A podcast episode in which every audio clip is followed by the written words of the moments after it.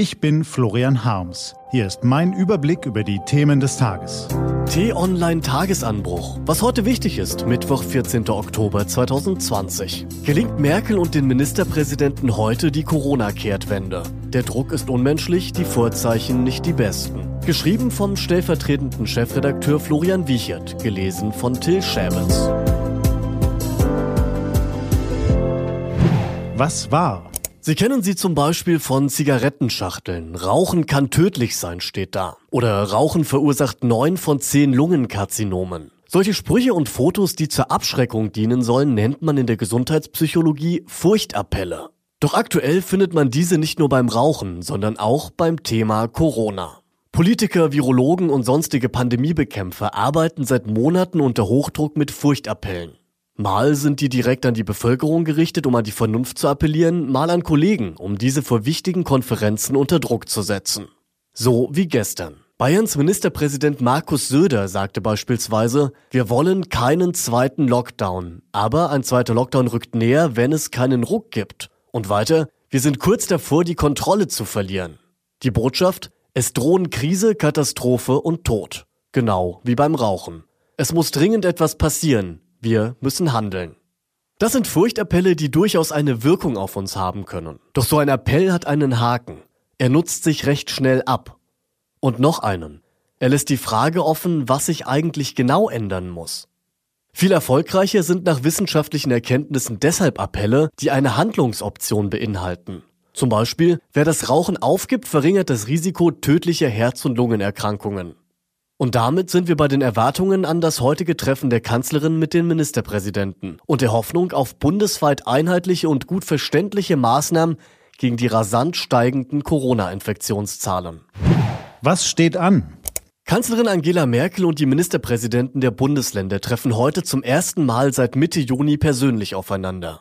Dabei ist der Druck auf alle Beteiligten aufgrund der steigenden Infektionszahlen nahezu unmenschlich. Ein Rekordwert in der einen Stadt folgt dem in einer anderen. So sprach Kanzleramtschef Helge Braun bereits im Vorfeld von einer zu erwartenden Debatte in historischen Dimensionen. Wichtig wäre allerdings, dass nicht nur die Debatte historische Dimensionen annimmt, sondern insbesondere das Ergebnis, was bei den regelmäßigen Videokonferenzen der vergangenen Monate nicht der Fall war. Mit den Öffnungsdiskussionsorgien ging es schon Ende April los. Damals galoppierten die Landesfürsten schnell in alle Himmelsrichtungen davon, statt wie angekündigt gemeinsam in eine Richtung zu marschieren. Die an die Videokonferenzen anschließenden Statements, auch die nutzten sich schnell ab. So forciert beispielsweise der Tourismusbeauftragte der Bundesregierung Thomas Barreis diesmal eine einheitliche Linie. Zitat, wir brauchen möglichst einheitliche und vor allem klare Regeln, die auch tatsächlich dem Schutz der Gesundheit dienen, sonst gefährden wir die Akzeptanz in der Bevölkerung. Wieder ein Furchtappell. Leider hat der sich ebenfalls längst abgenutzt, dennoch ist die entscheidende Frage, können sich die Ministerpräsidenten diesmal auf einen einheitlichen Rahmen an Maßnahmen einigen? Vielleicht auf Kontaktbeschränkungen, auf eine erweiterte Maskenpflicht, auf Alkoholverbote, eine Sperrstunde. Wenn man die Aussagen von Schleswig-Holsteins Ministerpräsident Daniel Günther liest, dann scheinen die Pläne für einheitliche Regeln auch diesmal unwahrscheinlich bis utopisch. Der sagt nämlich, Zitat, wir sind sehr gut damit gefahren, dass diese Regeln regional je nach Ausbruchsgeschehen angepasst werden können. Das ist unsere Stärke. Diesen Erfolg jetzt als Kleinstaaterei abzutun und von Flickenteppichen zu schwadronieren, halte ich für ziemlich dümmliches Gerede. Dümmliches Gerede. Wer hat da recht? Nun zunächst beide Seiten. Die eine hat in ihrem Land ein sehr geringes Infektionsgeschehen und daher eigentlich keinen Grund, die Bevölkerung mit Maßnahmen zu drangsalieren.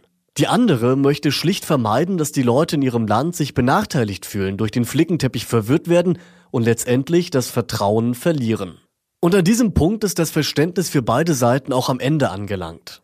Die heftigen Diskussionen um das Beherbergungsverbot beispielsweise haben vor allem Verwirrung gestiftet und das Vertrauen der Bevölkerung in die Maßnahmen insgesamt geschwächt. Furchtappelle, Kleinstaaterei, Flickenteppiche. Gegen die Abnutzung hilft nur ein echter Durchbruch in den Gesprächen. Und dafür müssen einige Ministerpräsidenten über ihren Schatten springen und gemeinsam einen leicht verständlichen und klaren Rahmen an Maßnahmen definieren. Und zwar heute. Außerdem blickt die T-Online-Redaktion für Sie heute unter anderem auf diese Themen. In Frankreich wird sich Präsident Emmanuel Macron aufgrund der Corona-Lage in einem TV-Interview an die Menschen im Land wenden.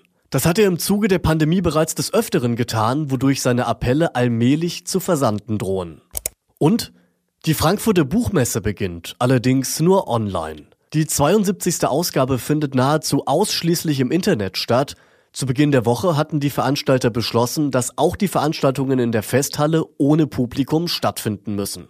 Diese und andere Nachrichten, Analysen, Interviews und Kolumnen gibt's den ganzen Tag auf t-online.de. Das war der t-online Tagesanbruch vom 14. Oktober 2020, produziert vom Online-Radio- und Podcast-Anbieter Detektor FM. Den Podcast gibt es auch auf Spotify. Einfach nach Tagesanbruch suchen und folgen. Ich wünsche Ihnen einen frohen Tag. Ihr Florian Harms.